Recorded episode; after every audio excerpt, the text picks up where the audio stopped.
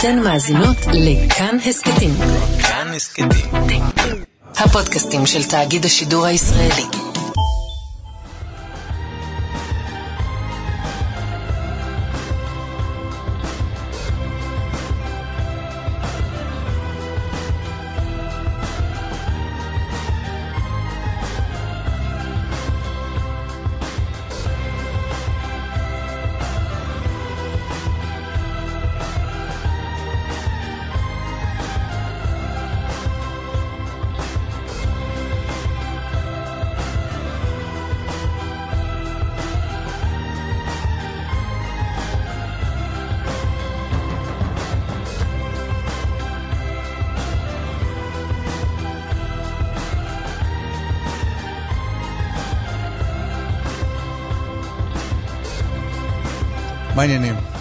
השם. אני מנסה לכוון את הטלוויזיה פה ל... דרוקמן, אתה יכול לעשות טלוויזיה, שיראו אותנו בטלוויזיה? זה מה שאתה צריך שיראו אותך בטלוויזיה? לא. מה זה שיגעון לא, לא, גדלות לא. הזה? אני רואה שאנשים רואים אותי בטלוויזיה. אני רוצה רק לראות איך אנחנו נראים בטלוויזיה. תסתכל לשם. וואלה, כן. סידרו לך טלוויזיה מול העיניים. גם לך, לך שלוש. לי רק אחת. כולן מחובות. מה זה משנה? סידרו לי אותן מחובות. מה זה משנה? מה קורה? אתה מכיר את זה שאתה חוזר מחו"ל ואתה עדיין, עדיין בחו"ל? ברור. אני קצת עדיין בחו"ל. באיזה מובן? הייתי ב... הייתי ב... הייתי בעיר מסוימת בספרד, לא משנה איזו, ברצלונה. כדורגל לא רע. כן, כן. כן, עדיין? כן. הם עדיין, כן, כן. הם עדיין בזה? כן. גם אחריך הם עדיין משחקים כדורגל לא רע. לא, התכוונתי אחרי ההוא. כן, כן. גם. אה, גם אחריו. והייתי בפסטיבל מוזיקה שם, ופסטיבל מוזיקה זה באמצע העיר. זה באמצע ברצלונה. וזה, וזה נמשך עד, כלומר ההופעות זה כל הלילה, זה עד שש בבוקר, ואז מתחילות שוב אחרי צהריים. ואתה אומר לעצמך, אתה חוזר ואתה אומר, למה שאצלנו לא יהיה כזה? אני אגיד לך למה. רגע, אני יודע למה. תמשיך. אני מבין את הסיפור אבל. לא, חשבתי שאתה מגיע לשאלה, אז יש לי את לא, התשובה. לא, שנייה. תמשיך. ואז אתה נזכר בהופעות אה, מכוננות שראיתי בשתיים, בשלוש בלילה, ואני אומר, וואי, איזה חוויה כזאת הייתה לי פה בתל אביב, אם זה היה קורה בפארק הירקון. חוזר לארץ. יש Guns N' Roses. מכיר? רובים ושושנים. כן. אני מגיע, ממש, ממש ביום הנחיתה, ביום הנחיתה הופיעו בערב Guns N' Roses ליד הבית שלי. כל החנייה, כל, ה, כל החניות אצלנו, בשכונה, מתמלאות בכל הארחי פרחי שבאו לראות את אה, אקסל רוז, ו... ואני מחכה על השעון שיסיימו, כי ב-11 צריך אה, לכבות את המוזיקה. חוק עזר עירוני, חוק רעש, כל הווג'ראס הזה. אני מחכה, אני עם הסטופר, אני אומר, אם עד 11 אתם לא מסיימים, אני מצלצל למי שצריך לצלצל. עמי אשד. עמי אשד, עמי אשד ו... כן, ודומיו. זה מה שרציתי להגיד, הרי אתה מלין פה, שלא לומר מיילל פה, נכון. שלא לומר מתבכיין פה, נכון. במשך שנים. שנים על על גבי כל שנים. הופעה שנמצאת ליד הבית שלך שנגמרת ב-11 ו-5 לא שנים, דקות. שלוש שנים, מאז שאני גר שם. שלוש שנים זה שנים. נכון. וזה עושה רעש, והילדים, ואתה סוגר את הזה, והמזגן לא עוזר, נו, אז מה אתה רוצה? רציתי בדרך חזרה מה- מה- מהפארק הזה למלון, אני אני עובר בדרך, וכל בית שאני רואה, אני אומר, איך הם- איך הם שורדים את הדבר הזה? לא יושבים במרפסת כמו באימקה של פעם, ו... אבל כמה, בארבע לפנות בוקר אתה רוצה לשבת במרפסת? די, כמה מה- אפשר? זה לילה שלם של הופעות. סבבה, נהנית מכמה צלילים אתה ששמעת. עמדת שם לילה שלם של הופעות? כן, וואו. כן, זה כן. דבקות. זה זה משהו. זה חוויה... אולי שהיה לי. חצי מזה בעניינים אחרים. מה למשל? לא יודע. מה אתה צריך? לימוד תורה. לימוד תורה? כן. אין לך את הדבקות בלימוד תורה? לא כזאת. לא כזאת? לא כזאת. אני רוצה. אנחנו פונים כעת לקהל. מי שיכול לסייע לקלמן להשיג בר- ברוחו, בנפשו, את הדבקות הזו בלימוד התורה, שיעלה פה לשידור. יאללה. כן? אבל מישהו רציני. כן. כן. יפה. אני מקנא. איזה, איזה תחום בלימוד התורה? כלומר, אבל איך, מה, מה אתה רוצה, במה, בוא, במה אתה ניתן- רוצה להעמיק? בואו ניתן ל... זה יותר פרשת. שבוע, זה יותר קבלה? ניתן למאזינים, לא קבלה. לא? לא, גדול עליי. לא, גמרא? פשוטים. גמרא, לימוד גמרא? מה אתה צריך? בואו ניתן, להם- ניתן לאנשים לזרוק רעיונות, אני כן. אני אסנן פה. אתה פתוח לעוד דתות אבל, או שאתה נתחיל אתה ביהדות, נסיים ביהדות, נראה מתי זה יצא, אם יישאר עוד זמן, נעבור הלאה. אנחנו פה עד עשר. אנחנו פה עד עשר. טוב, מה עוד קורה בשידור הבוקר? הנה, כבר מי שכותב לי אני מוכן. מוכ- מוכן מה אבל? מוכן לסייע. באיזה אופן? זה מישהו ש... האם זו זו לא בעיה של זמן? אתה צריך שמישהו ייקח אותך ב... מה אתה צריך? תראה, אה, מה יעזור? מי, מי ששלח לי את ההודעה זה חבר שבשש וחצי בבוקר כבר אה, בכיתי לו על העניין הזה. אה, כן, ממש היום. לכן באתי עם זה בראש. אה, זה קשה. אתה עובד הרבה מאוד שעות ביום, ולהחליט שאתה כל יום, כמו שצריך, מפנה לעצמך איקס זמן בשביל זה, זה קשה מאוד. והפיתויים של אה, אני עייף, והיה לי יום קשה, בוא נעשה את זה מחר, נשלים את מה שלא עשינו היום, פיתויים גדולים. צריך מישהו שיתפוס אותי בגרון. טוב, אנשים כותבים כבר דברים, גם לי. כן, יש לאנשים רעיונות. טוב, יהיו לנו אה, כמה וכמה פוליטיקאים, פי, מלא רעיונות. וואי וואי, אני יכול לעזוב את העבודה ורק ללמוד עם אנשים. איזה יופי. אז זה הולך עכשיו? יכול להיות. תמשיך להגיד מה יש פה בתוכנית, אני חושב שאני עוזב. שר החוץ כמה אלי- פרטנרים חדשים שר ללימוד. שר החוץ אלי כהן יהיה איתנו אה, בשידור חי ממזרח אסיה. בדקת על המפה? לרגע לא הייתי בטוח. אה, חבר הכנסת חילי טרופר, כחול לבן, המחנה הממלכתי, יהיה איתנו לדבר על ממש אה, הודעה שיצאה בבוקר זה. המחנה הממלכתי מוותר במסגרת השיח האופוזיציוני, מוותר על נציג מטעמם בוועדה למינוי שופטים, כלומר לא מציג מועמד לוועדה למינוי שופטים, משאיר את זה ליש עתיד ולמפלגת העבודה. נדבר עם חילי טרופר על העניין הזה. אה, נמשיך לעשות כמובן באסון הסכר באוקראינה. ההפצצה שם של הסכר שמובילה כבר, עלולה להוביל לאסון הומניטרי גדול מאוד. אה, נבדוק מה קורה שם. אה, גם על פרשת אסותא ועוד הרבה עניינים שלפנינו. שמע, איזה מרגש. כן. אתה לא מבין כמה אנשים מציעים לעזור. איזה יופי. טוב. מה? נתחיל? כן. בוא נגיד רק אה, מי העוסקים במלאכה. איתמר דרוקמן עורך,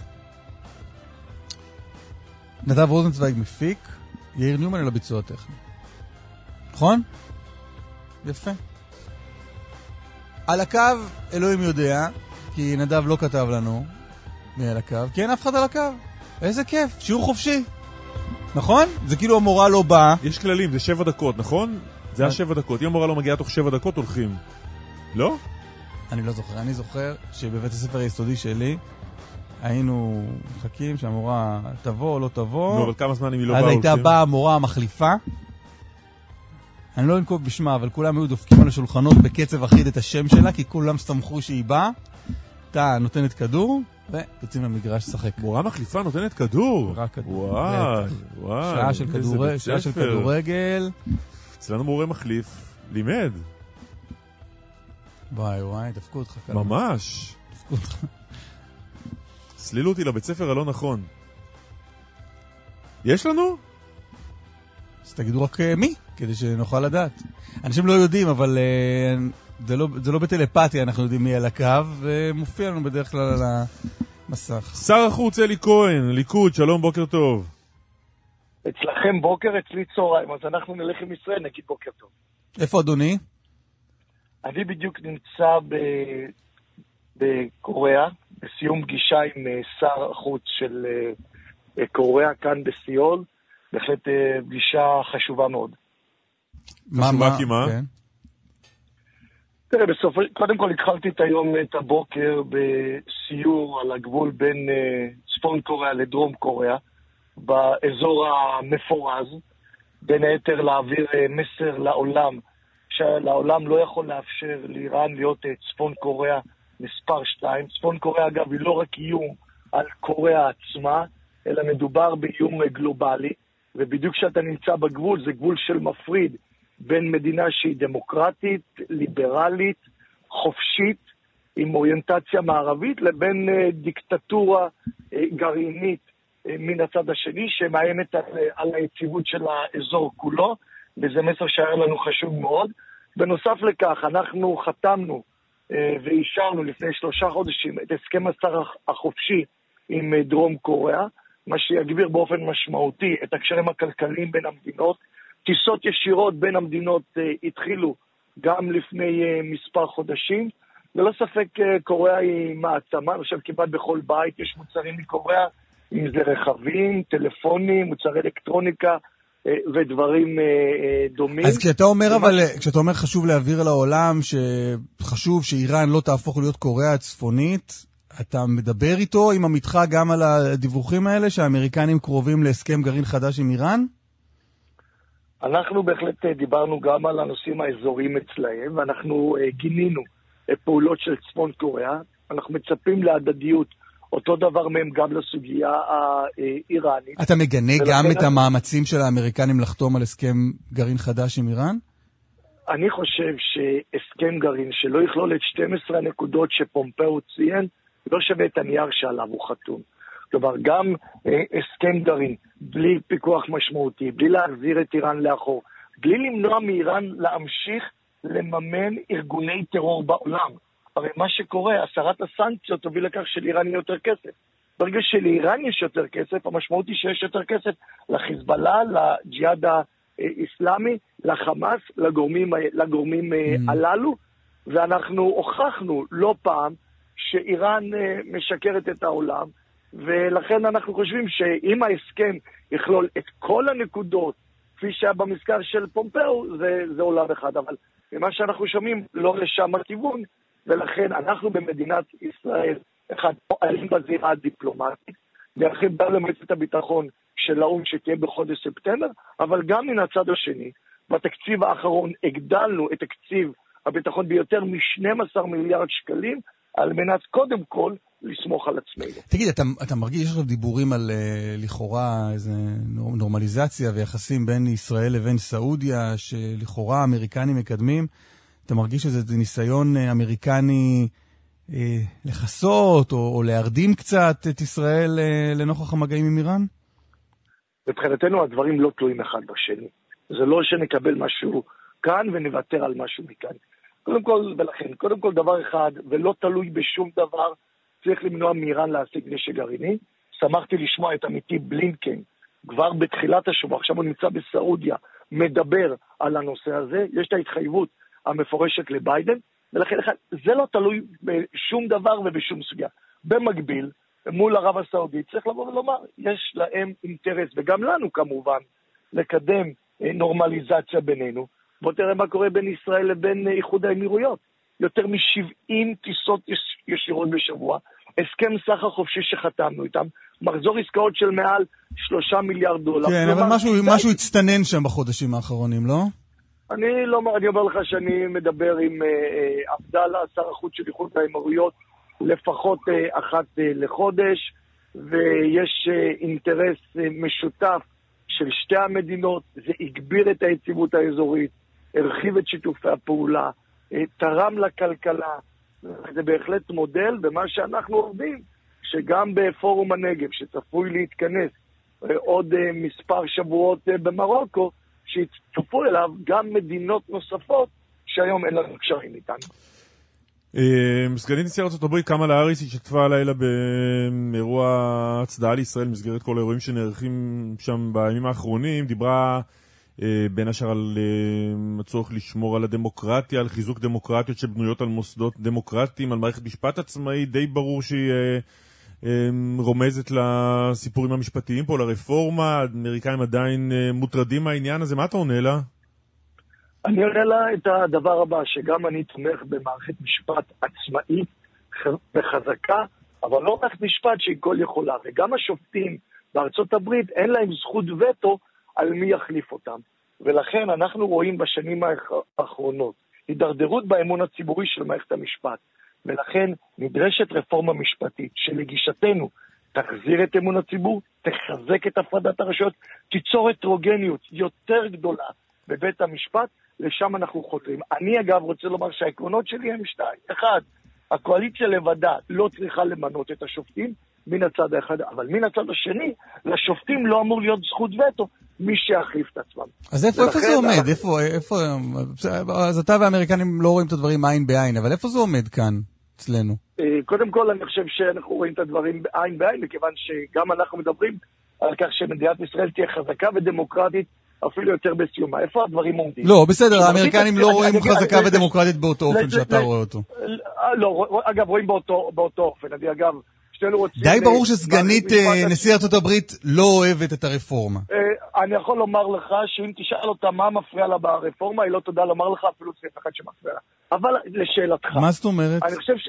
מה זאת אומרת? שאני שמעתי במקומות שבהם ביקרתי, הערה כזאת אחרת, שאלתי אותם, מה בדיוק מפריע לכם ברפורמה? אגב, אף אחד מבין אלו ששאלתי לא ידע לשים את האצבע על מה בדיוק מפריע. לי. לא, אבל כשקמאלה אבל- האריס מפרסמת- דבר ביקורת כזה, אפשר להניח שהיא יודעת על מה היא מדברת, לא? קודם כל, אגב, בעיניי זה לא דבר ביקורת. אני חושב ש... אגב, אני רוצה לומר לך שמי שהכי רואה את הערכים של הדמוקרטיה זה הימין, זה הליכוד. אני מזכיר לך שאנחנו מפלגה דמוקרטית שבוחרת את היו"ר שלך באופן דמוקרטי. אני נבחרתי באופן דמוקרטי על ידי uh, מתפקדי הליכוד. ראשי הערים שלנו נבחרים בסניפים באופן דמוקרטי. כלומר, עם כל הכבוד, מי שהכי הרבה מייצג את הדמוקרטיה אצלנו בעוצמה זה דווקא הליכוד. אתה אומר קמאלה האריס, אבל אתה אומר קמאלה האריס לא לא קרא את החוק. אני, אני לא יודע אם היא קראת החוק או לא, זאת הערכה שלי, אבל אני אומר... הערכה שלך שמה? הערכה שלי שלא. אבל בתפיסה הבסיסית, כמובן שאנחנו לא חלוקים. כמובן ששנינו מדברים, אתה יודע, למדינת ישראל יש שתי רגליים, ועליהם אנחנו נשמור בקפדנות. מדינה יהודית ומדינה דמוקרטית. אלה שתי הרגליים שאנחנו נקפיד עליהם. עכשיו, מה רוצה הציבור הישראלי? להערכתי, מרבית הציבור הישראלי רוצה רפורמה משפטית, ומרבית הציבור הישראלי רוצה שתהיה קונצנזוס רחב כמה שיותר. וזאת ההנחיה של ראש הממשלה לנציגים שלנו, שמייצגים אותנו בבית הנשיא, לשאוף אה, להגיע להסכמה. זאת ההנחיה שלו. די ברור, אלי. כהן, שאם תהיה רפורמה משפטית כלשהי, היא לא תהיה דומה בכלום למה שהצגתם בהתחלה. אז אה, אה, קודם כל, אה, ימים יגידו, וגם תיקונים שהם סבירים והם נדרשים. אגב, אני חייב לומר מילה לזכותו של חברי שר המשפטים יריב לוין, שיש הערות ענייניות, אמר שהוא מוכן לבוא ולשמוע. וגם עכשיו, אנחנו מגיעים בנפש חפצה, על מנת לראות ולשמוע. לא, אני שואל אבל מה זה אומר עליכם, או על יריב לוין, או על הקואליציה שהציגה הצעה, וכמה חודשים אחרי כנראה לא יישאר ממנה כמעט כלום. אז אחת משתיים, או שהצגתם אה, הצעה רעה מאוד, או שהצגתם הצעה שביניכם היא טובה מאוד, אבל התקפלתם ב-90 אחוז. אחד מהשניים. קודם, קודם כל, אה, ימים יגידו. אני מציע שנחכה שהתהליך יושלם. אני אגב לא עומד עם סטופר, לבדוק את זה עוד שבוע עוד אה, שבועיים. הוועדה לבחירת שופטים אבל- כבר, אבל- אבל- כבר אבל- ברור לא תיראה כמו שחשבתם או רציתם שהיא תיראה לפני חודשיים. אגב, אגב, אם, אם אתה שואל אה, אותי ואת דעתי, היה מלכתחילה צריך ללכת לכיוון של אופן בחירת השופטים שכפי שקורה באירופה, על ידי הכנסת, ברוב גדול. אם אתה שואל אותי, אתה יודע, אני, אני אגב בהשכלתי ובהכשרתי אני רואה חשבון, אני לא, לא מומחה משפטי, אבל כמו כולנו צללתי ולמדתי את הדברים, ואם אתה שואל אותי, לא, בסדר, גם למדת שזה גם- לא אותה מערכת משפט ולא לא- לא אותה מערכת דמוקרטית בינינו נכון, לבין... מערכת- לכל- מדינה יש שיטה שונה. מערכת המשפט בעיניי, כפי שהיא כיום בישראל, שבה יש אה, אה, אליטה מסוימת, שרק אה, לרוב מקרבה מתפנים שופטים, בעיניי זה בניגוד לשוויון הזדמנויות, שזה אחד הדברים שבעטיים אני נכנסתי לפוליטיקה. אני רוצה שוויון הזדמנויות בכל מקום. אגב, לא, גם בסדר, בעיניי זה לא בהכרח- לא בהכרח מה שהרפורמה תוביל. אבל איפה אנחנו עומדים עכשיו לשיטתך? אני אגב אה, אה, לא חבר בצוות המשא ומתן, אבל כפי שאמרתי, ההנחיה של ראש הממשלה לפעול, להגיע להסכמה. רפורמה משפטית תהיה. השאיפה שלנו לגבש נוסח שיהיה מוסכם. אגב, חשיבות גם להגיע לנוסח בהסכמה אה, רחבה, זה על מנת שבאמת הדבר הזה יהיה לאורך זמן. זאת המטרה, ולכן זאת המדיניות שהוגדרה אה, לצוות, ואני מקווה שכך יעלה בידם. אבל אנחנו בהחלט מחויבים לרפורמה. אה, השר כהן, התייחסות שלך למה שקורה באוקראינה? קרה אתמול בבוקר, פיצוץ הסכר שם? קודם כל, אה, אנחנו בהחלט אה, הודענו במשרד החוץ בשם מדינת ישראל שאנחנו בהחלט מצטערים על מה שקרה באוקראינה. אנחנו בוחנים, אנחנו בהחלט בוחנים אפשרות להגיש סיוע הומניטרי לאוקראינה, גם כתוצאה ממה שקרה בסכר. מי פוצץ את הסכר הזה? אה, אני, אה, הדבר הזה נבדק, אבל על פי הערכות אה, מדובר ברוסיה. אני רוצה לומר לך, יש לנו ביקורת ש- על רוסיה על הדבר הזה? אני רוצה לומר לך שאני, אגב, הייתי השר הראשון ממדינת ישראל, בשליחות ראש הממשלה, שיצא לאוקראינה, נפגש עם הנשיא זלנסקי, תמכנו באו"ם בתמיכה בהצעת השלום שאוקראינה גיבשה, ואמרנו שאנחנו תומכים בשלמות ובריבונות של אוקראינה, ואמרנו זאת מהיום הראשון. אבל מילת גינוי ממך על המתקפה הקשה, הברוטלית הזאת על הסכר? אנחנו, אנחנו כמובן, ולכן הוצאנו הודעה, זה לא חיכינו. הוצאנו הודעה שהמילה אה, רוסיה לא מופיעה בה. אה, אני יכול להגיד לכם, אתה יודע, האובססיביות באמת שקיימת, אז אנחנו... אובססיביות של מה? ברורה. האובססיביות, אתה יודע, שכל הזמן נפעל ונגנה. אז אנחנו הוצאנו הודעה ברורה שאנחנו תומכים בשלמות של אוקראינה. לא בכדי, אגב, אני גם אומר לעולם שאני אה, שר החוץ הראשון מהמזרח התיכון שהיה, שביקר באוקראינה, חרף המורכבות, ואתם מכירים את לא, המורכבות. אני- לא, אני- ש- אני אסביר, אני אסביר, לא, אני אסביר מה קלמן. שואל, כי לפעמים לא, קלמן, אתה- לא, לפעמים קלמן לא מובן, אני אשאל. הרבה פעמים. הרבה פעמים אני- לא מובן. הודעת משרד החוץ אומרת, ישראל מזועזעת מהפגיעה בסכר, אלפי אזרחים שם בסיכון בגלל ההרס הנורא, זו פגיעה מכוונת בתשתית ובאנשים, וזה חייב להוביל לגינוי תקיף מצד כל הקהילה הבינלאומית. מילים יפות מאוד. אפשר להגיד, אבל גם, אתה יכול להוסיף משהו בקולך אה, לגבי האחריות של רוסיה אני- לעניין הזה? אז אני אומר לך שאנחנו כמובן גינינו את המתקפות הרוסיות, ואני רוצה לומר לכם שאנחנו מתנהלים באחריות נוכח המצב שבו ישראל נמצאת. אנחנו עומדים יחד עם העולם המערבי בתמיכה באוקראינה. אני שמחתי גם לקרוא את הדברים שהנשיא זלנסקי כתב לאחר הביקור שלי שם. יחד עם זאת, בואו לא נשכח שגם רוסיה היא שחקנית uh, במזרח התיכון, שיש קהילה יהודית uh, מאוד משמעותית שנמצאת ברוסיה, ולכן מה שמדינת ישראל עושה ראוי לכל הערכה. אנחנו לא נמצאים במערב אירופה, אנחנו נמצאים באזור מאוד מורכב, וחרף היותנו באזור מאוד מורכב, אנחנו מושיטים יד לאוקראינה, מסייעים לה בצורה הומניטרית, מקדמים עכשיו הטמעת מערכות התראה שיצילו חיים של אזרחים אוקראינים אה, חפים מפשע, ומנגד אנחנו אומרים אה, לעולם שהיום נשק איראני הוא זה שרוצח אזרחים אוקראינים, אפרופו תחילת שיחתנו. טוב, בעצם אה, חצי קדנציה במשרד החוץ כבר מאחוריך, נכון? אה, עוד מעט, אבל אני אומר לך דבר אחד, אני מאוד גאה בהישגים שהובלנו בחמישה חודשים האחרונים.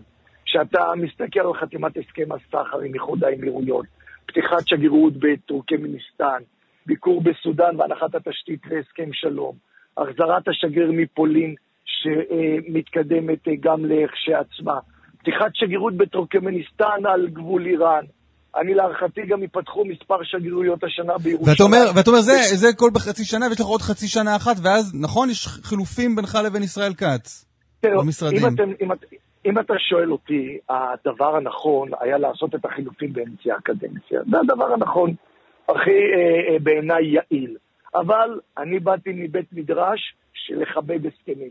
ולכן אני אחד שמכבד הסכמים. הדבר הנכון באמצע הקדנציה ולא רוטציה כפולה, אבל כשיש הסכם, אני מכבד את ההסכם. אם יש שינוי, מה טוב. אם לא, אני מכבד אותו. שר החוץ, אלי כהן, תודה רבה לך. תודה רבה. תודה לכם, יום טוב. יום תודה רבה. טוב. חבר הכנסת חילי טרופר, חבר צוות המשא ומתן לבית הנשיא, איש המחנה הממלכתי, שלום. שלום, בוקר טוב. בוקר טוב. מה שלומך? אני בסדר. אני מבין שאנחנו מדברים על אה, תשוקתו של קלמן ללמוד תורה ואיך אני יכול לסייע בעניין. נכון, נכון. בנ- בניגוד לאחרים, אתה גם קרוב ממש. כן, למרות ש- שהאמת שאני יכול... לתורה או לקלמן? על תורה בטוח, גם אליי, אנחנו לא גרים מאוד לא, אני רחוק. רוצה אבל יותר קרוב. אני, אני, אני מזדהה עם, ה, עם, ה, עם הרצון הזה ואי העמידה.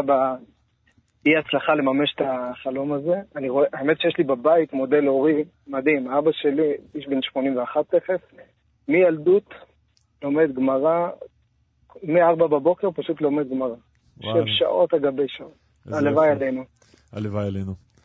בסדר, הוא לא אבל אה, חבר צוות המשא ומתן אה, לבית הנשיא, כלומר, אולי יותר פשוט. אני או אבא שלו? גם אתה וגם אבא שלי. אני, אני, לא, אני רוצה להקל... אני רוצה להקל על הבן, על הבן, על ח- המצפון, על על, המצפון. אה, על המצפון. על טרופר הבן, שהוא עושה דברים אחרים בזמן הזה. להשתדל. גם את זה למדתי ממנו. אבל.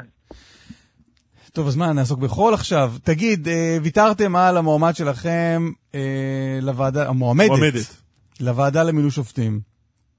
ואנחנו מבינים שבזמן, בדקות האחרונות, גם העבודה הודיעה את אותו דבר, כלומר, נשארנו עם קארין אלהרר כנציגת האופוזיציה לוועדה למינוי שופטים?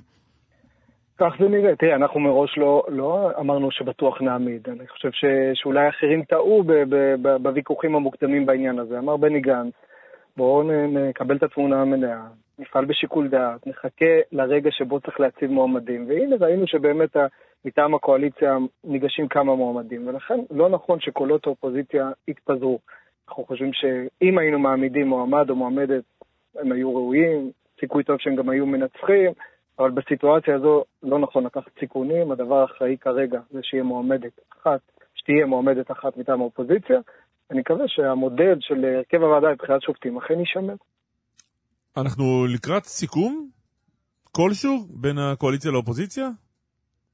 אני לא יודע, קשה להגיד, אני, אתה יודע, זה הכל על אה, חוט השערה. אני, אני מאוד מקווה שכן, שזה הדבר הנכון. אה, אני חושב ש- שהקואליציה גם צריכה לקבל את ההחלטה שלה בתוך עצמה, מה הנתיב שבו היא רוצה ללכת. בסוף צריך לנסות להגיע, בלי להיכנס לפרטים, להסכמה ש, אה, שהיא, שהיא ארוכת טווח, שהיא סוגרת את האירוע הזה, כי כל התקופה הזו של העמימות, גם ההשפעה הביטחונית שלה, והכלכלית שלה, ובעיקר החברתית של הקרע בעם, היא לא טובה לישראל. לכן לא חושב שמדובר על הסכמי ביניים כאלה. דווקא נראה לי שבקואליציה זה יהיה יותר קל לקבל החלטות, כי יש שם איש אחד שבסוף יחליט. האופוזיציה, חלקה ממש בכנסת, חלקה ברחוב, מפולגת הרבה יותר. אתה בטוח שתצליחו להביא משהו שיקבל גיבוי? תראה, אני, אחד, אנחנו עוד אין סיכום, אז אני לא יודע להגיד לך, זה מאוד תלוי איך הוא ייראה, ולנו יש את העקרונות שלנו, ואני מאמין שאם יהיה סיכום, ממילא העקרונות שלנו יישמרו. אני מניח שמול כל הסכמה שתהיה, אם תהיה, יהיו בשני הצדדים כאלה שלא יקבלו את זה. גם בתוך הליכוד אני חולק עליך, אני לא בטוח שכולם יקבלו את זה, לא בתוך הקואליציה שלהם, לא בתוך התומכים שלהם ברחוב, ואני מניח שגם בצד האופוזיציה זה יהיה כך. אני חושב אבל שרוב מוחלט של הישראלים, בכל מחקר, בכל סקר, אומרים, אומרים לנו, אנשי הציבור, תעשו הכל כדי להגיע להסכמות רחבות, ואני מניח שאם יהיו הסכמות כאלה, רוב מוחלט של הציבור, כולל בתוך האנשים שהולכים למחאה, אני, יהיו גם אחרים, ואני מכבד את עמדתם, אבל גם בתוך המוחים, רוב מוחלט רוצה להגיע להסכמות כאלה ששומרות על הדמוקרטיה ועל העקרונות שהעמדנו, אבל גם שומרות על העם הזה ביחד. ולכן אני, אני, אני אין לי רגשי נחיתות, אני באמת משוכנע שאנחנו מייצגים את הרוב הישראלי שמחפש את ההסכמות. תגיד. אבל על, על, על מה אנחנו מדברים בעצם? מה ההסכמות המסתמנות? אני, אני לא, לא רוצה להיכנס למה שבתוך אם היית אה, רוצה חדר. להיכנס, מה היית אומר? אה, אני לא רוצה, אבל... Mm. לא, אבל טיפה של תיאוריה. אנחנו מדברים אבל אבל- באמת על הסכמה על הוועדה למינוי שופטים, כלומר נציג אה, אופוזיציה בוועדה למינוי שופטים בתמורה להעברת חוק היועמ"שים? לא, לא, אני חושב, בזה אני יכול להגיד לך זה לא נכון. כי כל שיטת הסלאמי הזו, רק נפתור רגע אחד, שבוע אחד, היא פשוט לא טובה למדינת ישראל. ולכן אם תהיה הסכמה, היא תהיה הסכמה על הכל. העיקרון שאמרנו, אין הסכמה על שום דבר עד שאין הסכמה על הכל, זה לא סתם. מה זה הכל? נכון, מה אתה- פוליטי. מה- מה אתה זה מגדיר נכון כהכל? למדינת ישראל. לא נעשה שום דבר בזה שנדחה עכשיו לשבועיים או שלושה את הבעיות. צריך להגיע לכל. כל הסוגיות שעומדות על סדר היום. כל הסוגיות, אתה אומר. אני בא לפתור את כל הסוגיות, לא רק לא. את היועמ"שים ועילת הסבירות, אתה, אתה אומר, אנחנו לא מסתפקים בדבר הזה, אני רוצה לפתור את כל הסוגיות של הפרק. כן, עכשיו יכול להיות שבשלב, אה, ההסכמה תהיה שמה שכרגע מגיעים אליו להסכמה יחוקק עכשיו, ומה שבהמשך נמשיך לדון, אבל בכל מקרה הוא לא יחוקק ללא הסכמה רחבה. יערה שפירא. כתבתנו, חילי טרופר, יערה שפירא כתבתנו אה, חשפה חלק מהפרטים של ההבנות המסתמנות, שבגדול זה אומר שלגבי הוועדה לבחירת שופטים, שכמובן הקואליציה משאירה את הוועדה במתכונת הזו ועם נציג לאופוזיציה, סוג של חוק יועמ"שים והגבלה כזו או אחרת של עילת הסבירות. זה הכיוון? תראה, לא, לא, באמת לא נכון להתייחס קלמן, אני מבין ש- שכל פעם שמתייחסים לחלק אחר... לא, עזוב ניואנסים קטנים, למשל בגדול לא, אבל, אנחנו מדברים בגדול לא, על הכיוון הזה? יש, יש הרבה מאוד מרכיבים, אבל העיקרון הוא אותו עיקרון. אם לא תהיה הסכמה על הכל, ויכול להיות שנגיד כרגע אין הסכמה על פרקים מסוימים, בהם נמשיך לדון, אבל עד סוף כנסת ה-25 לא תהיה חקיקה שהיא לא בהסכמה.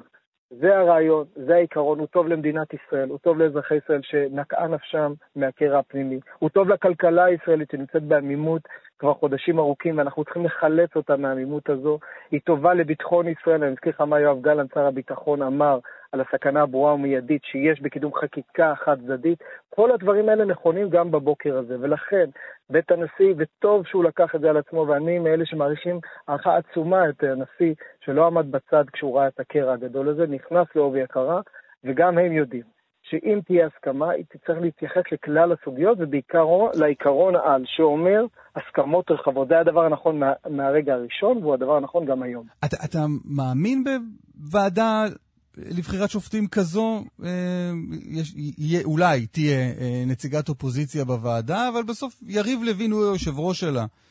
אתה, אתה מאמין ב, ב, בוועדה כזאת שיריב לוין עומד בראשה, שאפשר באמת למנות שופטים, אה, לבחור שופטים ראויים? תראה, אחד, אני חושב שהמודל הזה הוא נכון. הוא מודל שגדעון סער אה, קידם, והוא מודל נכון, הוא שומר על האיזונים הנכונים. אני חושב שגם בתוך ההרכב הזה אפשר להגיע להסכמות, כולל בין יריב לוין לאסתר חיות. אני, צריך לראות במבחן הזמן, אבל צריך גם לזכור שיש כמה, כמה היבטים. הרי אה, מחכים בתור עש, עשרות uh, שופטים לשלום ולמחוזי, ובסוף האזרח הפשוט, זה מה שהוא פוגש, פקקי ענק בבתי המשפט. אז אחד, אני מקווה שיחלצו את הפקקים האלה ולא יקפיאו את הכל.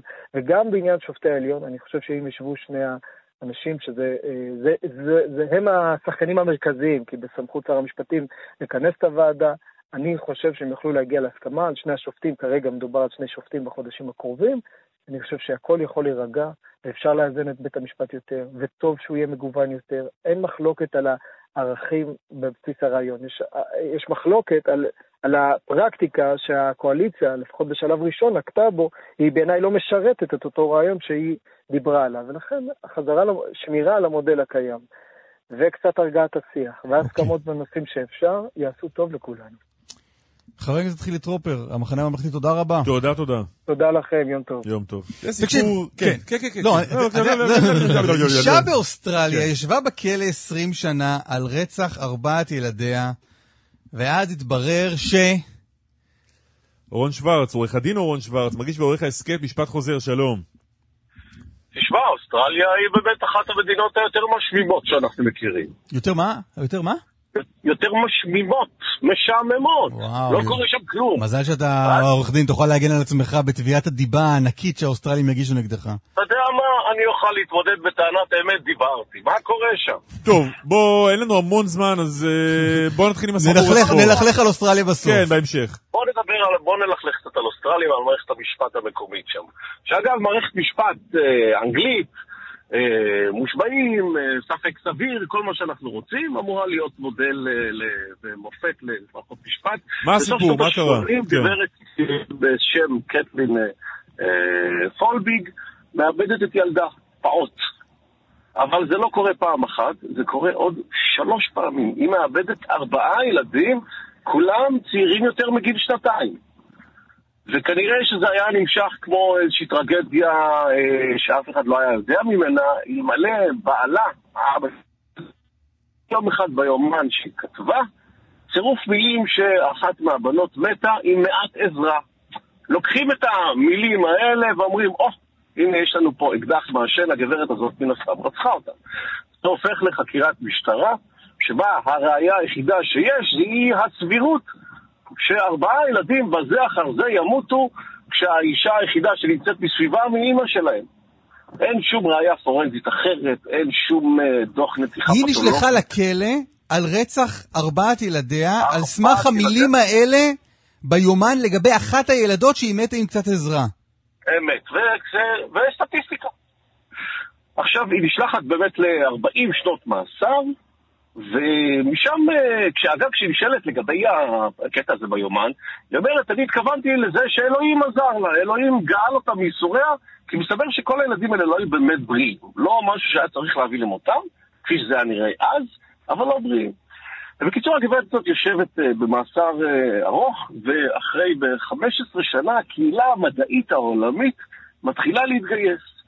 כשעולה חשד שיש uh, איזושהי uh, מוטציה, יש איזושהי מוטציה גנטית מאוד נדירה אצל האישה הזאת ואצל בעלה, מוטציה שבה חולים עשרות אנשים בכל העולם, זה הכל. מדברים על משהו כמו 75 אנשים שאותרו עד היום עם המוטציה הזאת, שגורמת למוות מוקדם, בעיקר כל מיני בעיות קרדיולוגית. זה מגיע לשופט בית המשפט באוסטרליה, שמנהל משפט חוזר, ומגיע למסקנה שהוא לא יכול לשנות את המסקנה הראשונה ומותיר אותה במאסר. והקהילה המדעית מתגייסת, מגייסת כמה אה, זוכי פרס נובל, חוקרים מכל העולם, והשבוע התבשרנו שהדרך היחידה שבבית הופעלה, וזה מה שקרה, אה, מושלת המחוז שבו היא מתגוררת באוסטרליה החליטה לחנון אותה. על בסיס מה? הזאת... סליחה? על, על איזה בסיס? תראה, חנינה היא הבסיס של מעבר לשורת הדין. כי הדין אומר, אם אנחנו הרשענו ומצאנו שיש מספיק ראיות, תרשיע אותך. חנינה היא המקום שבו מערכת המשפט כבר קצרה ידה ולא הרשיעה. לא, מה שאני שואל זה האם החנינה באה בעקבות uh, תובנה של, uh, שאומרת, uh, חשבנו בהתחלה לפני 20 שנה שזה בהכרח היא, והיום אנחנו מבינים שאולי לא. נכון, ולכן אני חושב שגם דעת הקהל האוסטרלית משפיעה, משום שזה הפך להיות לאישו מאוד מאוד גדול. וגם uh, משום שהקהילה המדעית uh, לוחצת את הלחץ שלה. והדרך היחידה להתנגד להחלטה של מערכת משפט... לא, אבל הקהילה המדעית אומרת, המדע, הרפואה, אומרים באופן חד וברור, הם לא נרצחו? הם, הם מתו? הקהילה המדעית למעשה אומרת שמה שהם כנראה חושבים שקרה שם, באופן מאוד מובהק, זה שהמוטציה הגנטית שנמצאת גם אצל האם וגם אצל האב, הביאה לאותה אה, סטטיסטיקה עגומה, הביאה לאותה אה, סטייה סטטיסטית עגומה, שתביא לכך שארבעה ילדים אצל אותם בני זוג ימצאו את מותם אה, בעריסה, כן, וזה מה שקרה. עכשיו, מה שמעניין באמת, האופן הזה של שימוש בחנינה, שמערכת המשפט לא יכולה להודות בטעויות שלה, עומדת מושלת המחוז ואומרת, אני אעקוף את מערכת המשפט, אני אחנון אותו. אגב, היה לנו מקרה אחד כזה, עמוס ברנס. עמוס ברנס זוכה לחנינה מהנשיא, לדעתי אז זה הנשיא אפרים קציר, אחרי ששופט בית המשפט העליון, חיים כהן, שמרשיע אותו בבית המשפט העליון בשנות ה-70, פונה בעצמו לנשיא ואומר לו, תקשיב, אנחנו במערכת המשפט לא מסוגלים לעשות יותר מזה, אני רוצה שתחנון אותו, וזה בדיוק מה שקורה. נכון שאחרי זה עובר משפט חוזר, המדינה מושכת את uh, כתב האישום דקה לפני ההקראה של כתב האישום, אבל מערכת החנינה לפעמים היא, לפעמים היא הפתרון. אני יכול לחשוב על חנינה נוספת מעניינת שנעשתה כאן, אגב, לפני משפט, לאותם uh, uh, uh, אנשי, uh, אנשי השב"כ בפרשת קו 300, גם שם. הנשיא הרצוג... טוב, אבל זה סיפור, אחר, זה סיפור אחר לגמרי. נכון. אורון שוורץ, נגמרה לנו פשוט השעה, אז נסתפק בזה. תודה רבה לך. שמחתי לדבר איתכם, חבר'ה. גם אנחנו. מה אתה מציע שנעשה בשעה הבאה? אה, אולי שיחה מאוד מעניינת אה, אחרי חדשות תשע. למה אולי? למה אולי? נסגור את זה בדקות לא, הקרובות. יהיה, יהיה. יהיה? יהיה. אמונה, אתה אומר, צריך אמונה. אמונה בך. אוקיי. פרסומות חדשות ונחזור.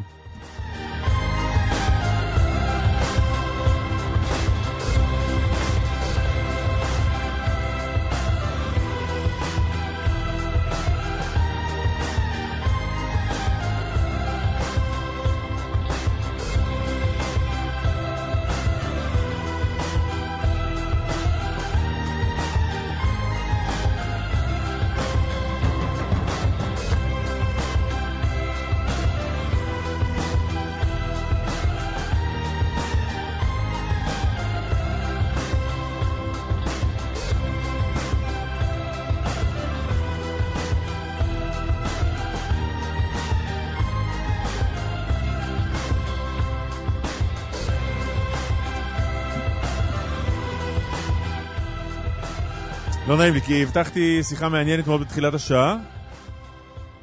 נו. זאת השיחה, עזוב את הלא נעים לי. עזוב, לא הבנתי. עזוב, בוא לא נסגור את. המיקרופון, נפתח כן. אותו מחדש. לא, לא, למה? לא, לא. אסף שלום, התחלנו את השעה, עזוב, נו. סקרן, מה רצית התבר- להגיד? התברבש לי המשפט. נו, אז הנה, מחדש, תן אותו. תן את אותו משפט עוד פעם. משה שטיינמץ, אה, כתבנו לענייני משטרה, שלום. שלום, בוקר טוב. מה המצב? אה, תלוי איפה. אה, אה, באגף לסיכול פשיעה בחברה הערבית, במשטרת ישראל, כמובן. בקרוב לא יהיה אגף. לא יהיה אגף?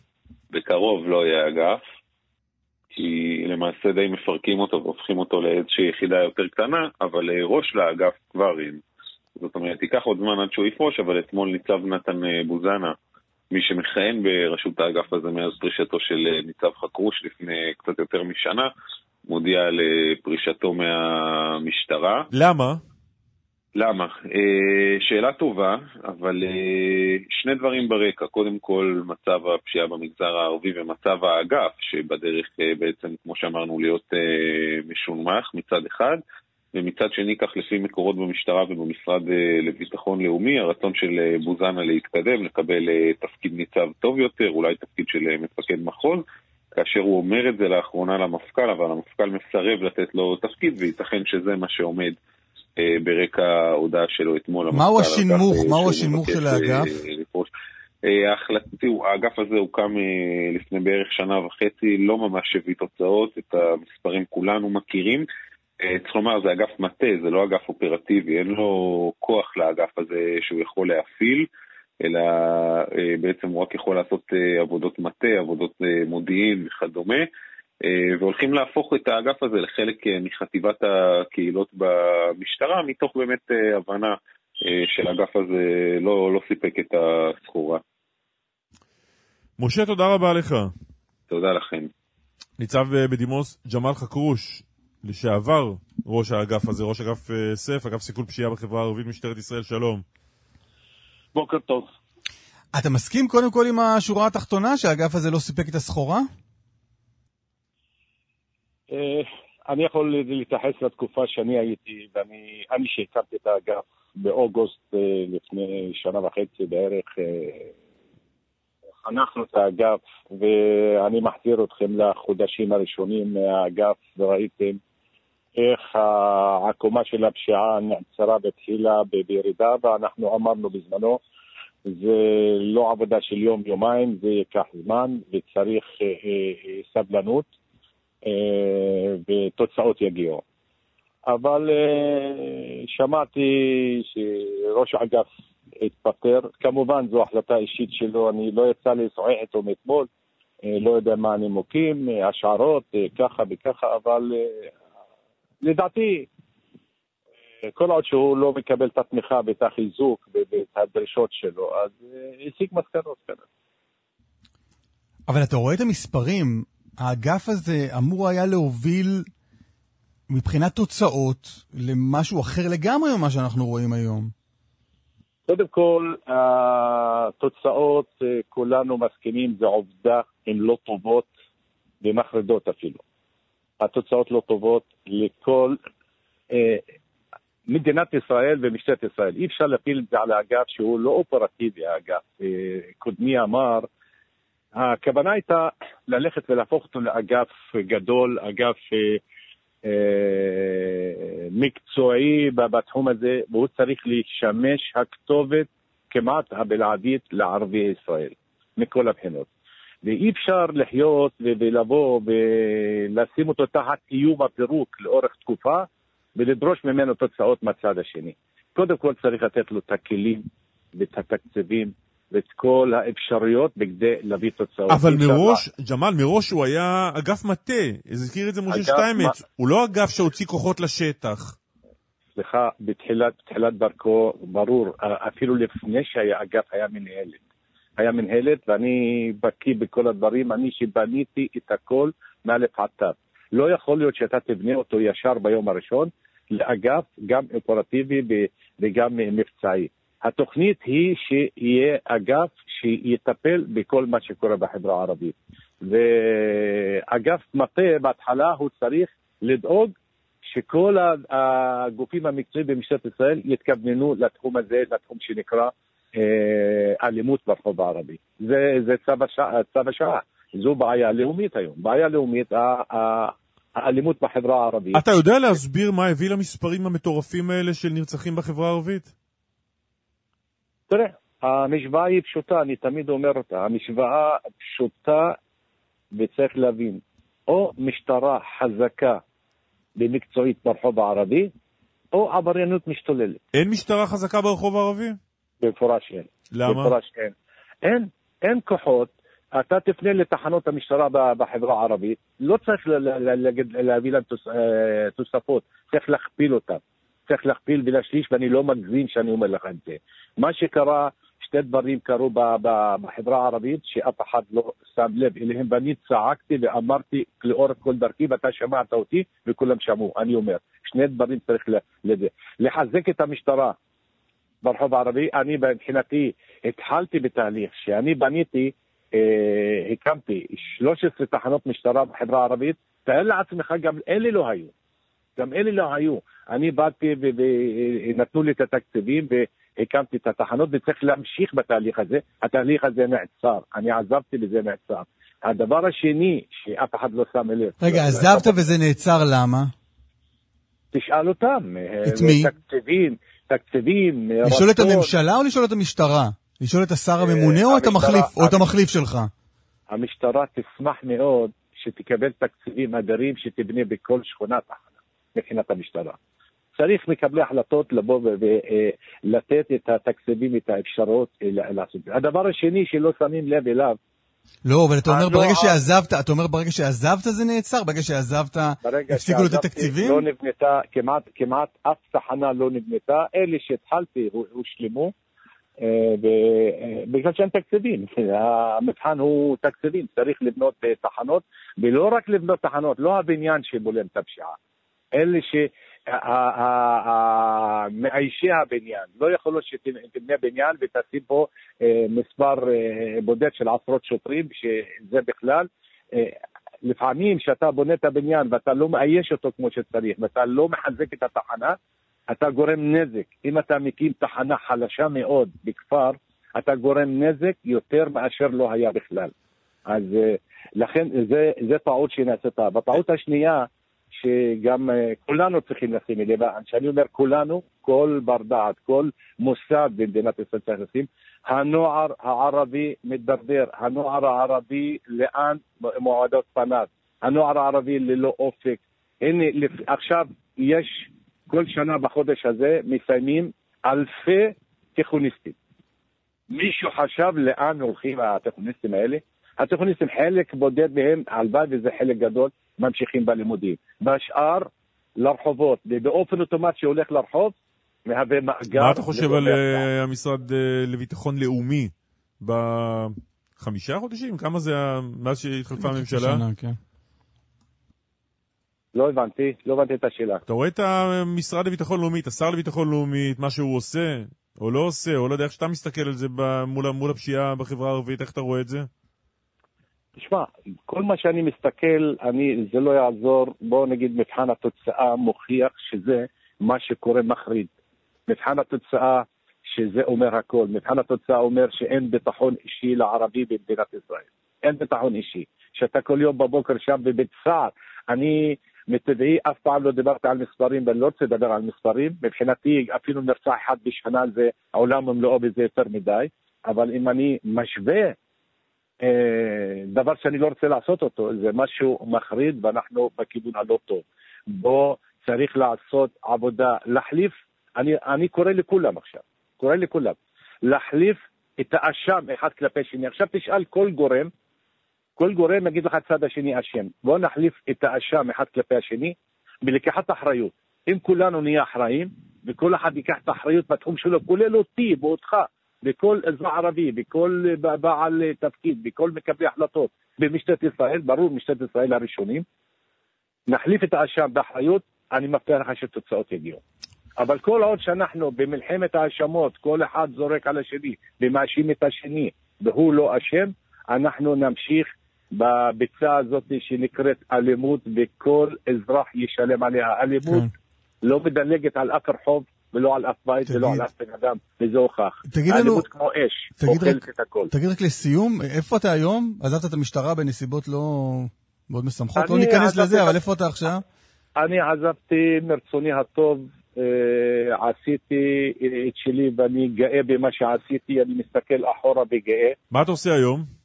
אני היום, רק לפני חודשיים, אני השתחררתי, מ- הפכתי להיות אזרח, ויש כמה כיוונים, אני עוד אה, לא החלטתי, ברור שאני היום מרשה לעצמי אה,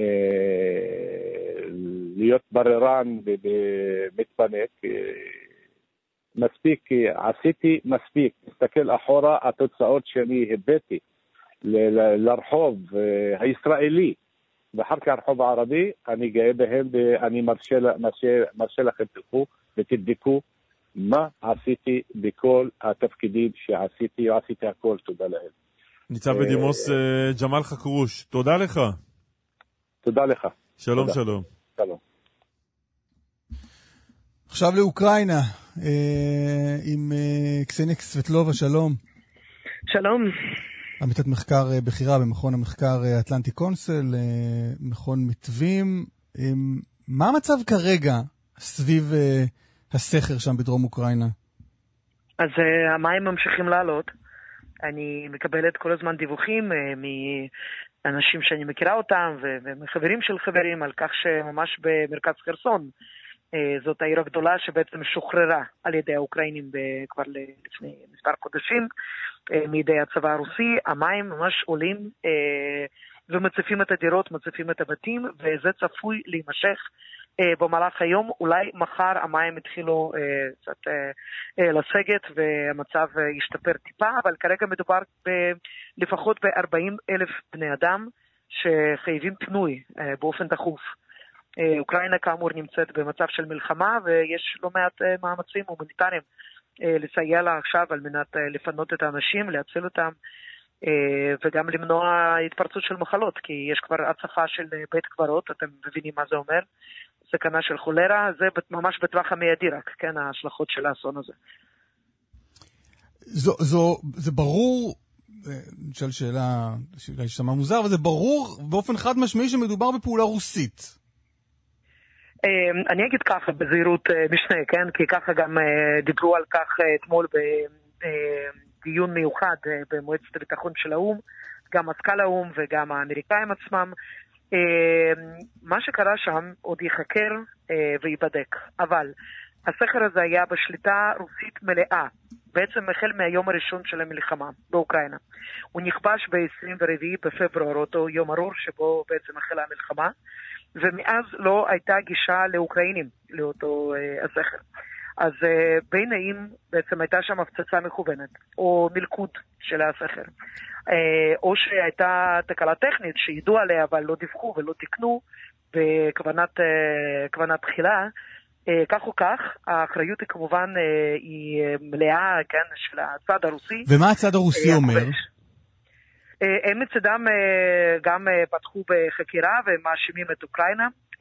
בעצם הם מבחינתם אומרים, האוקראינים נואשים, המתקפת הנגד שלהם אה, הייתה אמורה להיכשל, אה, וכדי להסב את תשומת הלב הבינלאומית מזה בעצם למשהו אחר, אז הם פוצצו עצמם את הסכר הזה ועכשיו אה, גורמים לסבל הזה וגם לרעב עתידי בעצם, כן? כי אנחנו מדברים על מחירים של חיטה.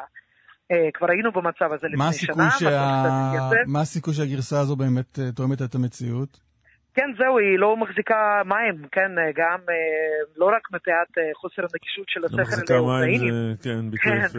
כן, בדיוק, זהו, זה משהו שהוא ככה עצוב, כן, ואירוני אה, במצב הנוכחי, אבל מבחינתם של האוקראינים, הם הרי כאילו בפיצוץ כזה, הם דנים את עצמם למוות מרעב, כן, כי אנחנו מדברים על אזור שהוא נקרא The Bread Basket, כן, The Bread Basket של אה, אוקראינה. אה, סלסלת הלחם, כי אנחנו מדברים על דרום המדינה, שדות חיטה עצומים, ופגיעה מסיבית בכל מערכת ההשקיה, 90% ממנה בעצם, כן? אה, נפגע עכשיו עם ההשמדה של הסכר הזה. אז אה, אתה יודע, כאילו מדינה שחפצה בחיים, ואוקראינה חפצה בחיים, אה, היא רוצה אה, לסיים את המלחמה הזאת, להחזיר את השטחים ולחזור לחיים הרגילים, כן? אה, סיכוי שהיא עושה דבר כזה, אה, הוא כמובן מאוד כן. נמוך, ואנחנו שומעים גם מגורמי הדיון הבינלאומיים, אה, יש הרבה מאוד עדויות גם על כך שבעצם פוטין חתם על איזשהו צו לפני חמישה ימים שתאונות מסוג זה שקורות בעת המלחמה לא ייחקרו. בעצם, כן, לא ייחקרו אולי באופן פומבי לפחות, כן? אז uh, לא מחשיד בכלל, אני יכולה להגיד. לכם. כן, אה, חמישה ימים לפני שקורה דבר כזה, שממנו האוקראינים הזהירו הרי כל הזמן. Uh, מהיום הראשון של זה המלחמה. מזיז, קסניה, זה מזיז משהו במהלכים של המלחמה? אמ, אני חושבת שזה עלול לה- לה- להאט קצת, כן, את מתקפת הנגד האוקראינית, שיש שאומרים שהיא כבר החלה, או שההכנה אליה החלה, אבל זה בטח לא יבטל את זה. זה לא יבטל את המאמץ האוקראיני להחזיר את השטחים שלהם. הם חייבים את זה לעצמם, אבל גם למערב. בעצם, כן, מהמם. אחרי שקיבלו כל כך הרבה נשק, מתקדם ביותר, אי- אימונים אה, מהרמה הכי גבוהה, הם אה, חייבים לה- להוכיח, אוקיי. בעצם, כן, את המסוגלות שלהם. קסניה סבטלובה, תודה רבה. תודה. לא. למה, למה, למה? אנחנו, יש לנו דיונים מעניינים. הדיונים המעניינים שלנו הם רק בזמן הפרסומות, ואז שפותחים את המיקרופון. מה זה, התוכנית משעממת אתה רוצה ואז? המאזינים אומרים, חבר'ה, למה התוכנית כל כך משעממת? ואני אומר להם, כל הדיונים המעניינים, קלמן עושה איתי בפרסומות. אני לא יודע מה להגיד להם, תעזור לי. אני אחשוב. אני אחשוב על זה. בוא רק נגיד דבר כזה, שיש שידור של המונדיאליטו. נכון, מחר בערב. יום רביעי היום, נכון? היום רביעי, מחר מחר יום. חמישי, מחר בערב שמונה וחצי, שידור חי, בכאן 11, לא רק חי, גם ישיר. חי וישיר. כן, כן. אנשים חושבים, מה, זה רק אה, לא, חי? לא, הוא ישיר. לא. הוא גם ישיר. ישיר ו... יהיה הופעה כל הלילה. כן, כן. כן. אה, ובכל הפלטפורמות שלנו. כמה יש לך? לי אין, אבל לכאן יש מלא פלטפורמות. מה למשל? לא יודע, אמרו לנו שזה יהיה בכל הפלטפורמות. מה אתה עכשיו מתקיל אותי איזה פלטפורמות? דרוקמן, איזה פלטפורמות יש? יש, יש רדיו, טלוויזיה, יש רדיו, ויש ברדיו, יש אינטרנט. יש לנו ב'. אינטרנט גם, נכון? יש באינטרנט, דרוקמן, זה לא? יש אינטרנט. באפליקציה, ובכאן box, וב... ב... שם box, בכל מקום. אה, רגע, כמה כמה ייגמר? ישראל נגד אורוגוואי, רק נגיד. אני לא רוצה להגיד. אתה לא רוצה להגיד? לא. יש בעיה עם המשחק הזה. נכון, בגלל זה אני לא רוצה להגיד. כן. הבעיה היא, אנחנו הרי הגענו הכי קטנים שיש. יפה מאוד. הודינו על הנס בכל שלב ושלב, הודינו על הנס שהגענו בכלל למונדיאליטו, כן. ואז הודינו על זה שלא הפסדנו ולא הובסנו. ועברנו את שלב הבתים, ועברנו את השמינית גמר, וניצחנו את ברזיל, ועכשיו אנחנו באים רעבים. אנחנו באים עם ציפיות. אנחנו באים, לא רוצה להגיד יהירים, אבל כאילו, אחרי ברזיל, כן, כן, משהו פה, משהו פה לא, לא טוב באנרגיה. בואו רק נגיד, חבר'ה, אנחנו, זה יפה מאוד להגיע לחצי הגמר, ואנחנו צריכים אה, לתת את אה, צל"ש הרמטכ"ל לכל אחד מבחורינו המצוינים שחוזרים מארגנטינה לישראל. עכשיו, לכו תנצחו אותם. מה עם המשחק אבל? בסדר.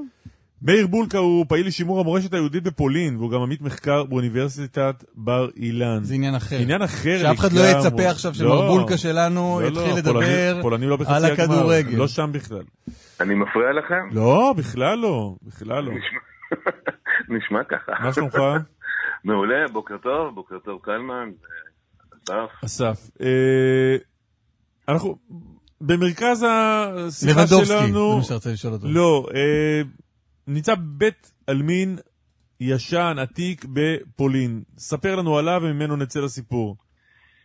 אוקיי, אז אה, אני חושב שאין מי שלא מכיר את חסידות מוז'יט, אה, הידועה בניגוניה... אה, חסידות המוזיקלית. בהחלט. אה, נגיד גם מזל טוב לרבה שחיתן אה, אה, עוד נכד, וממש השבוע. אה, המייסד החסידות אה, נקרא רבי יחזקאל מקוזמיר, הוא היה תלמידו של החוזה מלובלין, והוא השתקע בקאז'ימיש דולני. אה, החסידים קוראים, היהודים קוראים למקום הזה קוזמיר, אה, וזו הייתה עיירה מאוד מאוד יפה, היא גם היום, עיירה מאוד יפה קטנה ציורית. יש לה יתרון, היא יושבת על נהר הוויסלה, ובעצם היא תחנת מכס של פעם, והייתה מאוד פופולרית. בתקופת השואה אה, באו הגרמנים וממש אה, אה, פתחו שם איזשהו גטו, והיהודים הועסקו בכפייה, בעבודות כפייה בין היתר, להרוס את אה, שני בתי העלמין שנמצאו שם, אחד הישן ואחד החדש. במרכזו של הישן טמון רבי יחזקאל מקוזמיר. אה, סיפור ארוך למה הוא שם, לא נלאה אתכם בפרטים. ולימים המקום הזה נשכח. כי יהודים לא חזרו לקאז'ימיש דולני, והמקום הזה נשכח, והיה איזשהו מגרש חנייה, אבל מתחת לאדמה עדיין קבורים אה, כמה אה, מאות של אה, יהודי אה, קאז'ימיש דולני, ובמרכז הבית העלמין אה, קבור האדמו"ר. אה, ב-2016, אם אני לא טועה בתאריך ושנה מדויק, אה, ככה פה ושם, אה, בית הספר המקומי נחרב בגלל פיצוץ בצינור גז שהיה במקום, זה מתי? 2016. אהה. והיו צריכים לבנות את אה, בית הספר מחדש, והחליטו שבונים אותו באותה מתכונת כמו שהייתה, ובתוכניות, מה שאנחנו קוראים לזה התוכניות עבודה, כתוב שמגרש הספורט של בית הספר הוא בית העלמין, היה בית עלמין, והבית העלמין לא פעיל יותר, ואנחנו נבנה את המגרש ספורט על, על אה, מגרש בית הספר, אבל נשים שם איזושהי מצבה יפה, שיהיה כתוב שאנחנו מכבדים את זכר היהודים. רגע, אבל מלכתחילה באותו בית הספר, לפני שהוא נחרב, הוקם על בית העלמין? חלקו, אה, בית, הכנסת, אה, בית הספר הישן לא, ובית הכ- בית הספר החדש, חלקו כן עומד על בית העלמין. רגע, ה- ה- הבית ספר הישן אה, נבנה בית הספר הישן היה מבלי, מבלי לגעת בטריטוריה של בית הקברות? כן, בהחלט, Mm. כן. והם ועכשיו היו הוא. חדש, אז בנו לו גם מגרש, ואת המגרש בונים על בית הקברות היהודי? כן, ממש ככה. עכשיו, בפולין, כמו בכל מדינה שאמורה להיות מתוקנת, לפני שבונים משהו צריך לעשות בדיקה ארכיאולוגית, לראות שלא תהרוס עתיקות ודברים כאלה. ויש ארכיאולוג שהגיע למקום בהזמנת העירייה, וממש עושה בדיקות, והוא גם פותח קברים ורואה שיש שם שלדים, ולמרות זאת, אה, חלק מיסודות הבניין אה, עומדים על אותם קברים.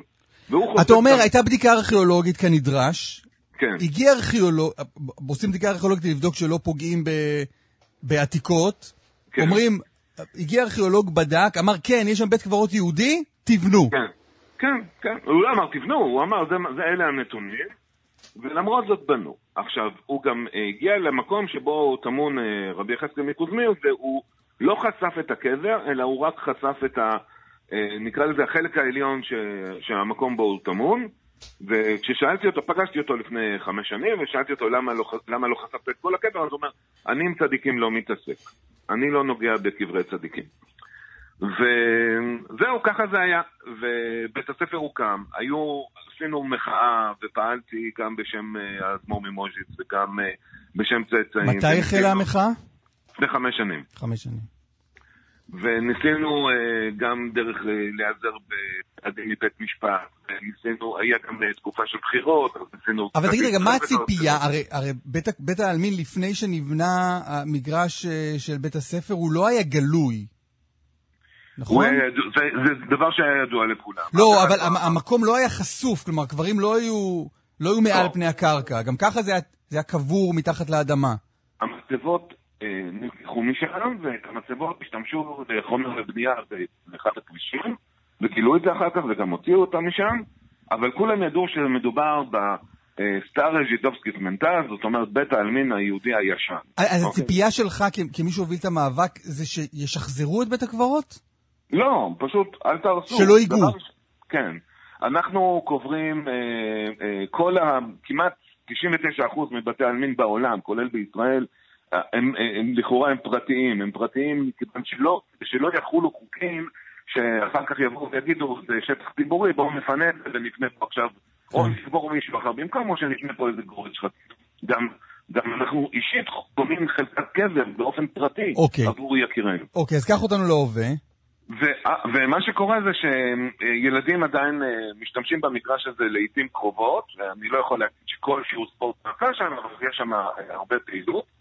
וגם בחורף, בגלל שבנו אותו, בגלל שהוא בנוי על צל ההר ובנו שם איזו חומה מסוימת, אז המים שמחלחלים מוציאים עצמות החוצה. זאת אומרת, יש ילדים שבאים הביתה, אמא, תראי למה צדי במגרש. ו- ושמעתי הרבה עדויות כאלה. אה, אם אנחנו הולכים להווה, שבוע האחרון היה יום הילד, או יום הסבא והילד, משהו, סבא וסבתא והילד, איזשהו יום ילדים בפולין, ועשינו מסיבת כסף, אה, מוזיקה ואוכל. מסיבת קצף, אנחנו קצת מתחילים אה, לאבד אותך מבחינה טכנית. מסיבת קצף. כן. מסיבת קצף ששמחה לילדי קז'ימזדוני, והמקום היחידי שהם מצאו לעשות את זה, זה בדיוק באותו בית עלמין, כשהם יודעים שזהו בית עלמין. אין אחד בעיירה הזאת ובעירייה שאומר, אני לא ידעתי. יותר מזה, על הקירות שם יש איזושהי חומה, על החומה יש אפילו מצבות, נשארו עוד כמה מצבות. וזה די מפתיע, כי אנחנו כל הזמן באיזשהו, בטנגו, צד קדימה, שניים אחורה, מנסים להגיע איתם לאיזשהו הסדר, מנסים להגיע איתם לפתרונות, יצרנו שטחים חלופיים, כל פעם זה סוג של תלך תבוא, והפעם אני חושב שאיזשהו קו אדום גדול נחצה בעניין הזה. טוב, אה, משהו שאתה שומע אבל מהפולנים בעקבות זה? Uh, האמת שאני שומע דווקא מכנסייה בלובלין שהם מאוד ידידותיים ליהודים, שלובלין זה המחוז בעצם של קאז'י משדוני, אני שומע המון זעם וגם המון uh, הבעת uh, סלידה וגם סליחה, אבל uh, אנחנו נמצאים גם עכשיו ממש חצי שנה לפני בחירות בפולין, ואני חושב שקודם כל זו הזדמנות קצת לעשות סדר בעניין הזה, ומצד שני, אני חושב ש... באמת, מישהו פה, אה, אני לא יכול להגיד, אני מצפה מהרשויות, אני לא מצפה ממדינת ישראל שתעשה, כי מדינת ישראל לא מתערבת בעניינים האלה, אבל אני חושב שיש עניין של רגישות. בית ספר מלמד לסובלנות, ולעשות מסיבת קצב בבית עלמין יהודי, לא בדיוק מסתדר לי עם סובלנות. אוקיי. זהו. מאיר בולקה, תודה רבה לך. אה, נאחל בהצלחה לנבחרת ישראל, נכון? בטח, בטח. יופי, וגם לחברי גיא.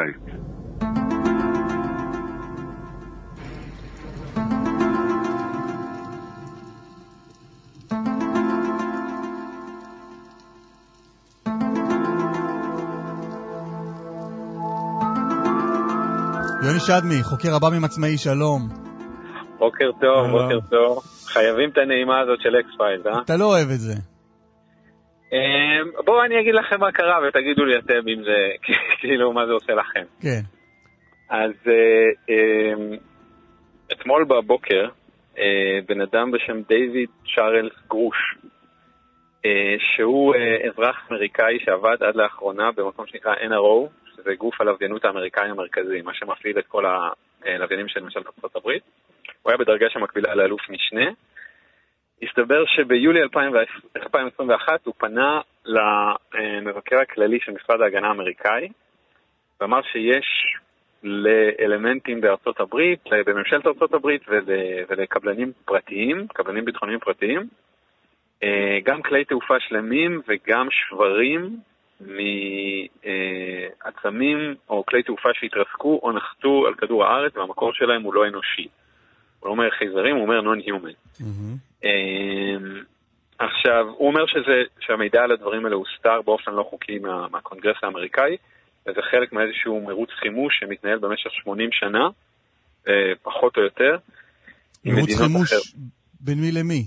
בין ארצות הברית למדינות אחרות על האב"מים המרוסקים או השלמים האלה. מרוץ לא חימוש, כלומר מה... להשגת, ה, ה, להשגת מה שהגיע מחוץ לכדור הארץ? כן. כלומר, עצמים, כל מדינה... לא, הוא לא אומר בהכרח מחוץ לכדור הארץ. הוא, אומר שם, הוא לא אומר חייזרים. הוא אומר non-human, מקור לא אנושי, איזושהי אינטליגנציה אחרת. עכשיו, הקונטקסט של הדבר הזה הוא שהוא לא לבד. בחודשים האחרונים ניגשים, אנחנו יודעים על לפחות עוד שלוש, כנראה זה יותר קרוב ל-12, אה, אנשים שמספרים סוג של סיפור דומה. בכירים אה, אה, לשעבר, או אולי גם בהווה, אה, במודיעין האמריקאי, שאומרים שכן, יש כבר במשך עשרות שנים תוכניות אמריקאיות שעובדות על, אה, על הבאמים שנחתו כאן.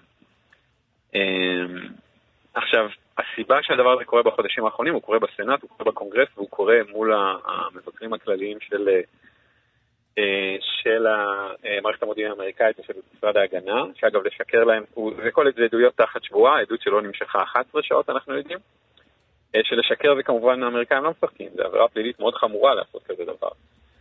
אה, אז יש איזשהו מהלך בכל החודשים האחרונים, זה מהלך שנמשך כבר שנים, אבל אנחנו יודעים שבחודשים האחרונים המטריינים האלה, שזה התרגום של whistleblower, סיפרתי את זה, אה, ניגשים ומספרים סיפורים מהסוג הזה. הוא הראשון שאנחנו ממש יודעים מה הסיפור, שהתפרסם השם שלו והתמונה שלו, וראיון איתו. אז, אז תן רגע את הסיפור במלואו, מה הוא מספר בעצם? אוקיי, אז אה, הוא אומר שגם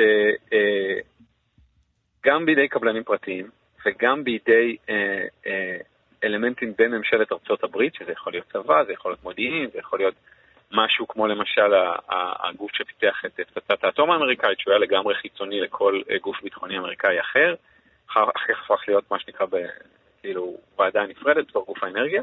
בכל אופן, לגופים שונים יש עב"מים. יש כלי טיס אה, וגם אולי דברים שעפים מתחת אה, לפני הים, שלא ייצרו אותם בני אדם. מה, מה, הוא מספר, ש... מה הוא מספר שיש לו? אוקיי. כלומר שהיה תחת ידיו? הוא עצמו, בדיוק. הוא עצמו, הוא לא היה בתוכניות האלה. הוא לא היה בתוכניות האלה. הוא אומר שיש לו מסמכים, אוקיי, ויש לו צילומים, אבל הם לא, הוא לא, הוא לא היה חבר בתוכניות האלה, אבל בעדות שלו הוא נתן שמות, הוא אומר שהוא נתן את השמות של התוכניות, השמות קודים שלהם, ואת האנשים שהיו מעורבים. עכשיו, כל הדבר הזה הוא נמצא גם בידי המבקר הכללי, גם סבבה, בידי אבל מה, זו כל האופרציה מסביב, אבל בסוף מה, מה יש? מה, מה, מה, אילו, אילו כלים, אמצעים יש בידי האמריקנים? אז זה מסווג, את זה הוא לא אומר. הוא רק אומר, עב"מים ממקור לא אנושי. Okay. אוקיי? הוא כן אומר אה, אה, אה, חומרים אקזוטיים, שזה מין כינוי כללי כזה ל... אה, אה, אולי סוג של מתכות, אולי סוג של אה, אה, איזה שהם עדויות גם מהחומרים עצמם שהם לא יוצרו בידי בני אדם. אה, עכשיו, מי שמגבה אותו במה שפורסם זה איזשהו, אה, איזשהו אה, קצין אמריקאי בשירות פעיל, באיזשהו מרכז של חיל האוויר, ועוד איזשהו מישהו שעבד איתו. אבל בעצם הגיבוי הכי משמעותי זה שבאמת הוא נתן את זה כחלק מאיזשהו תהליך גדול שהחל בתחילת 2023. כי בסוף 2022 ביידן חתם על uh, תיקון לחוק האמריקאי, זה 30 עמודים שכולם על עב"מים, והם מדברים במפורש על תוכניות מהסוג הזה. זה נקרא uh, uh, recovered material, או uh, זאת אומרת, זה recovered במובן זה שהפכו את זה. והתיקון לחוק הזה אומר שאם יש לך מידע על הדברים האלה, אנחנו נותנים לך חסינות מ prosecution, לא נתבע אותך, בוא אלינו דרך הערוצים המתאימים כן. ותספר לנו על התוכניות האלה, okay. אוקיי. שלפי דיוויד גרוש הוסתרו מהקונגרס. טוב, בסדר, נצטרך לעצור כאן. אה, יוני שלמי, אוקיי. תודה רבה. סבבה, תודה. עומר בן רובי, שלום. שלום שלום, שלום קלמן, שלום אסף. מה העניינים? בסדר גמור. הבוקר בארון השירים היהודי, אלבום חדש ויפה לארז לב-ארי. זה אלבום סולו חמישי של ארז, מחלוצי הרוק היהודי בשנות האלפיים, מאחוריו גם שיתופי פעולה עם אומנים רבים, וחיבור מתמיד בין רוק ישראלי עכשווי לבין המקורות היהודיים. היצירה של ארז, אנחנו יודעים, אישית מאוד מתחילת הדרך, תמיד עוסקת ברגש, ביחסים, בבית, בילדים, בזוגיות, בקשיים של החיים עצמם. האמונה והמסורת היהודית נמצאות אצלו בין השורות. האלבום החדש נקרא לאהוב ולשחרר, אחד מהשירים היפים שבו הוא אל מילה טובה. ארז כתב והלחין יחד עם המוזיקאי שחם אוחנה, שהוא גם בסיסט מפורסם אה, ובעל תשובה. בשיר הם כותבים, הנה ציטוט, אל האהבה, אל האמונה, אל המחשבה, אל מילה טובה, וגם, וזהו האדם, ואלו הם חייו, ובערוב יומו נותרו רק מעשיו. יש כאן השראה מהתורה וממגילת קהלת וגם מפרקי אבות, והכל ברוקנרול. אז הנה, ארז לב-ארי, אלבום חדש, ומתוכו אל מילה טובה. תענו. תודה, עומר.